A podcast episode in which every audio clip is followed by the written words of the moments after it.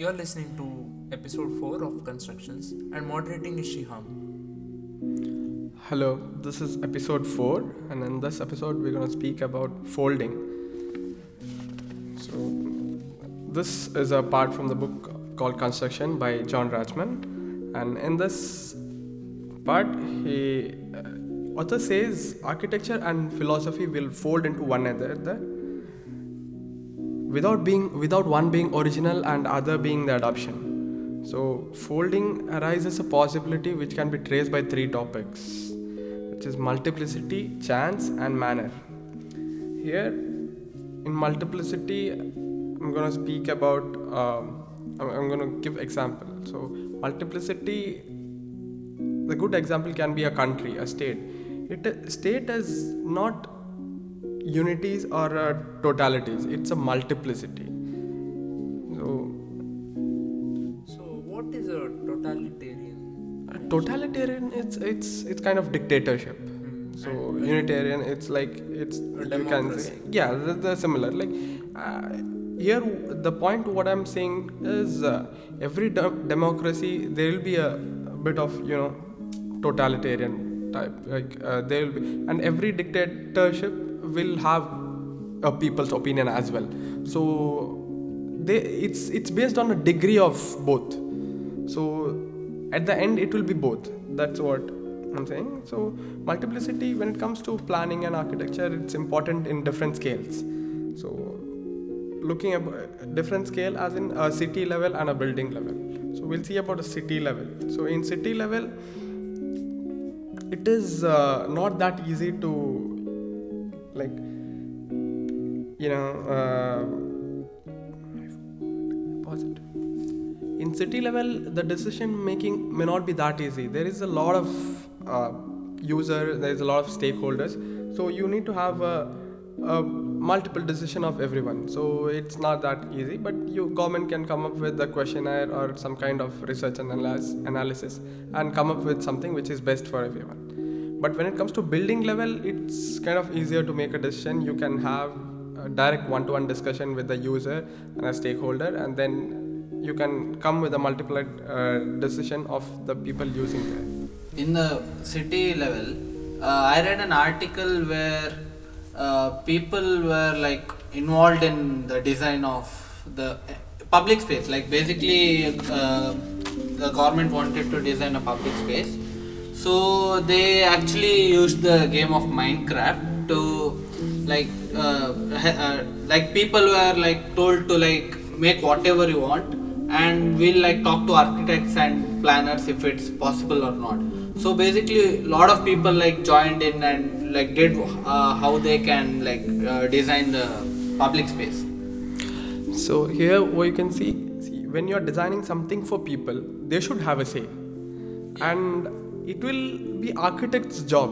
Like architects, see sometimes you as a, a client won't know what is best for him, but they'll come up with something. So architect decides what what will be best. He has to convince and explain. That is what is architect's job. That is what the planner's job. So that is that is what like architect will see to all the people, and he'll make a multiplied decision. Yeah yeah the design process, actually one of the main steps in the design process is understanding what is needed in that context. So before designing a museum, one should question why we need a museum in that place, and uh, uh, and uh, then that question answer. Yeah, uh, the ask uh, asking the question of why is it necessary is very important in the design process. If one is designing a museum, one should ask why is a museum required in the first place. And then when you start answering, sometimes it might change into something else. It might be more refined, or it might convert into something else. So you should never design with the notion that it everything remains the same. Every system doesn't go through a single type of...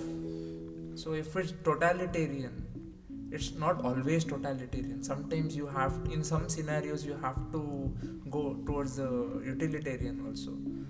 And uh, yeah, so every space in whatever scale it, it is You have to design in such a way, and uh, it should function in such a way that it can adapt to either of the systems.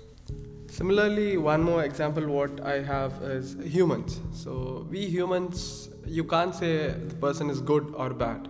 So we all have, it's it's just the grade of, like, you know, we have good qualities and bad qualities. You can't name a single person irrespective of he is a saint or or he is a, you know, uh, you can say a criminal.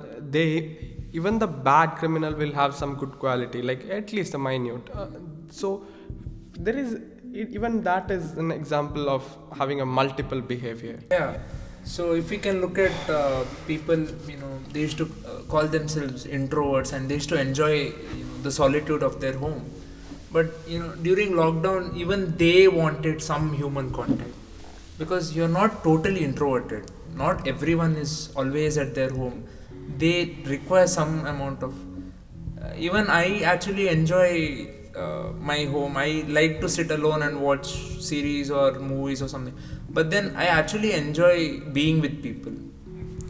But I, it should be balanced in some ways. When you say, when you speak about intro- introverts, you don't necessarily have to speak to someone. So yeah. You can personally go speak to introvert when they have their opinion. It's not, even though they don't talk to one another, like workspace, they'll be going to certain workspace, they'll be working over there, and then they can come back home. They can't do the same work at home because exactly. They'll be conscious. Like uh, it kind of, you know, create, they they require ambience, they require people. It's just that they don't have verbal interaction. So that exactly. doesn't. So uh, uh, the world is depending on this binary thing that you're either good or you're either bad, or you're either introverted or you're either extroverted. It can't be like I'm uh, this kind of leaning towards introvert. Uh, I'm kind of introvert, but I'm, I also enjoy the company of people. So it's not always binary. There is always this yeah, multiplicity that happens even in the human psychology as well as spaces. It's everywhere. Then I'll move on to the next topic, which is chance. So speaking about chance, one example I can give is homeless person. For a homeless person, on a particular night, uh, getting a place to sleep is a chance. And once he once he sleeps, and uh, wa- waking up in the morning after completing the sleep is again a chance, because he might, without being, you know, he might be interfered by a police or any other incompetent, competent authority. So, you know, that again is, it's it's like he's living his life by chance. Okay, today is done, it, this night is done. Every step, it's a chance.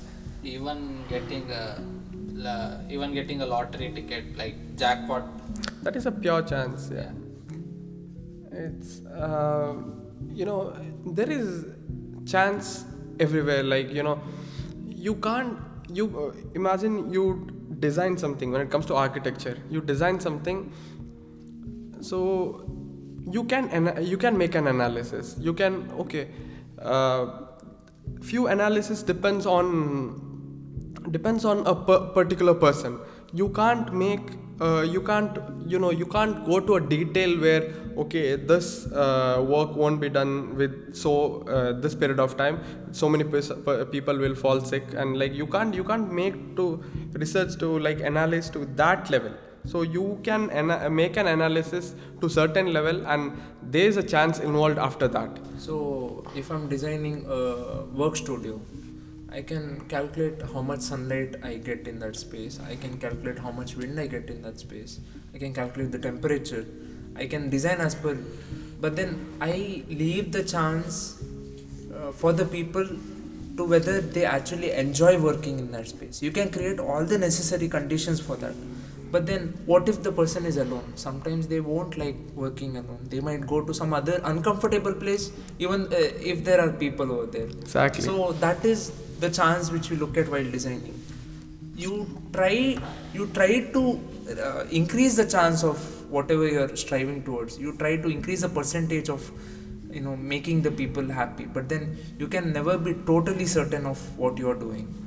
Similarly, if you, one more example what I can give, okay, uh, when uh, you can make a street, like you can plan a street with a lot of activities. You can even take near a, where there, there are a lot of people. Imagine a railway station, a street near a railway station. So you develop it, you add a lot of lot to it. Okay, you can make some point of uh, you know some kind of research, like how many people will be going passing through. But you can't. You can you you can ma- uh, think about the future development uh, railway station is going to make, how it will prosper in future. Will there be, be will the people be increasing? Okay, to a certain level you can make a research, you can make some analysis. But after that it still depends on chance. People can you know the crowd can reduce. Imagine some things happen and crowd starts reducing. That is not in your knowledge. You won't have, and there the chance comes to play. Following up on that, I feel uh, John Rajman in this essay, he talks about chance as not a logical thing, but as an intangible uh, thing that happens. It's like you cannot calculate the chance. It, it it's kind of a gut feeling you have, or uh, it's very coincidental that uh, it's just this feeling of chance, or you're just leaving it up to them. Even similarly, we can even think about our life. When you imagine you're in a hospital, you're undergoing some medical surgery, your ro- whole life is at stake. Like you can, you're like lying in between like death and life. So that's a, that can, th- there's a, some an- amount of chance involved over there as well. So let me move on to my next topic, which is manner. So manner is, uh, it's like it's let me take example of a building or a space. It's like how the manner of the space will change. One example, firstly I can take an example of a stage. So the stage, it keeps on changing its manner. It's an example for changing manner over a short period of time. So uh, for an event For an event, you will be decorating or like making some arrangements in a stage for that particular, uh, you know, event. Imagine that's in the center of ground. So the stage can be sp- facing one side, and then imagine the st- stage is facing southwards. And then for the next event, the stage can change its manner. It can change uh, like face northwards. Like that, manner is as in the function of the space. Yeah, it's like. Yeah, function of the space. So you it, imagine today you see some space, and tomorrow, because of some reason, the manner of the space is totally changed. This is example for man, changing manner over a short period, over a day, or. But there have been example of uh, changing manner over a long period of time. So a building which will be used for something, after a few years, it, it is something else. So uh, you were speaking about Hampankatta. So yeah, uh, so it kind of is the evolution of what uh, this place called Hampankatta. It all started, you know, before there were buses also, and there was this huge tree, and there was this katte. Katte is like uh, what do you call Pod- uh, podium or a stand? Uh, they it, this constructed uh, around the tree. Yeah, around the tree.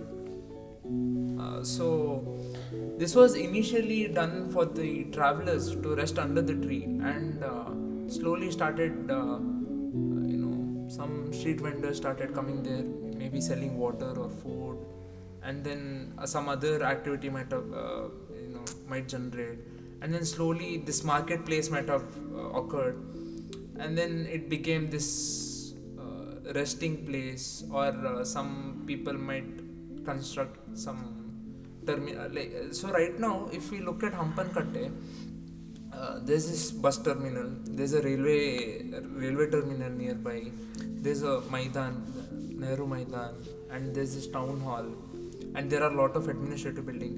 And if you look at look at the origin of it, Hampankatta wasn't the city center if you look at it, but it had a significance in terms of, you know, a resting place, or someone who comes there and stays there for some time. So that is a manner that you develop. And if you look at the, uh, if you look at the human mind, you kind of you kind of develop the, you can never predict what one person can turn out to be, but then you can encourage that type of behavior or the manner you tell by maybe uh, inculcating some good habits, so they develop that good manner. Or you can never predict that he will be a good person, but then you can try, you can take that chance of, you know, ma- making that person into a good person. Yeah, today we see Hampankatta, it's a central business district of Mangalore. Exactly. So the, it changes manner th- through the year. That is like, you so know... there will be one pushing force that, you know, pushes towards that... Uh, it, it can be like, it can be like evolution, like as a, you know... Like as uh, time passes by, the yeah. manner of the... Yeah, place, like, changes. Like it's not instant, but gradual. There's one more example, which is... Uh, a building called Konstanz Dashless. It's in Berlin. So before Holocaust, in the beginning of twentieth century, it was built, there was a, there used to be a Jewish colony, and this was a department store in a Jewish colony. So, but later that uh, building was used as a Nazi prison during World War Two. And later, after the Berlin Wall fell, it was, uh, you know, taken over by artists. So they used to be, for next you know, two decades, there used to be all kind of art activities happening there, different art artists, and there used to be open area in, in the front, and they made the best use. And after that, today, right now, it's sold to a New York firm, and they are making, uh, they are, uh, right now it's under, uh, develop, uh, you know, under construction, like under renovation. So they are making a new development. So here you can see throughout this, you know, a, cent- a century or more, you have seen how the manner of the building, the same building, have changed through the time. So it's not because, you know, the whole building has changed because of the atmosphere, like whatever is happening around it. The context have changed. They, they, it already faced a war. It faced, like, you know, uh, West Germany and East Germany, it becoming one, like the Berlin, fall of Berlin Wall. It faced everything, and those things made an effect out there. So, um, I have a small question. Uh, do you think no matter how many changes a space or a building goes through, do you think it is still the same building? So you're, you're saying about the changes, and yeah. then, you know, I can take, give an example of uh, D C office uh, in Mangalore, the old D C office. So we had to we had a project like where we have to make adaptive reuse of that building. Mm-hmm. So, and that D C office itself, you can see it. It used. It was built like hundreds of years ago, and uh, it used to be under Tipu Sultan. It used to be under British. It used to be under uh, government of India right now. And they have made like that itself. Architecture of that building itself. It's it's a mixture of, you know, Mangalorean style tiled roof and colonial. So whoever came there, ruled there, they made their own development. But the end product, what you see, it's like every everyone have left their essence. So even if we make uh, right today, it's closed. There is like nothing happening over there. It's an it's a kind of abandoned building, but you know w- the project what I have got, I've made like a maritime museum. So whenever we design something, we keep the history in mind. Like we keep that essence there. So that essence has to. That essence has to remain. Like whoever designs the next thing, he has to keep that in mind, and uh, he has to he has to keep that essence. Like even if he doesn't try keeping the essence, like when you reuse the same. For Hampankatta, imagine no katta remains, nothing remains, but the name remains. There is something remaining. Yeah. So. That's so speaking of that, uh, I coincidentally uh, there's this uh, bus stand near my house, and uh, next right next to the bus stand there was this hotel. It's been there from many years, since my grandfather's time, and uh, recently the people, they sold the hotel, and right now it's a vegetable shop. Uh, and uh, when the hotel was there, these bus to- uh, these bus drivers and conductors, they used to stop the bus for five minutes, have a quick snack, and then resume their journey. So in the spirit of that, uh, to maintain that, I don't know, is it called a tradition or a habit, but then the vegetable shop uh, owners, they kept a small section of the shop just to provide snacks. They just cooked some very basic snacks, just fried pakodas, and then uh, these they the bus drivers and conductors, they continue their uh, routine. So somehow, even though the activity has changed overall, the context has formed the essence of that place, and it might never change. Someone who might intentionally don't want to continue that, or might want to, you know, destroy that essence, then yeah. But if they are changing it, sometimes the context only makes it, it shapes the essence of the play.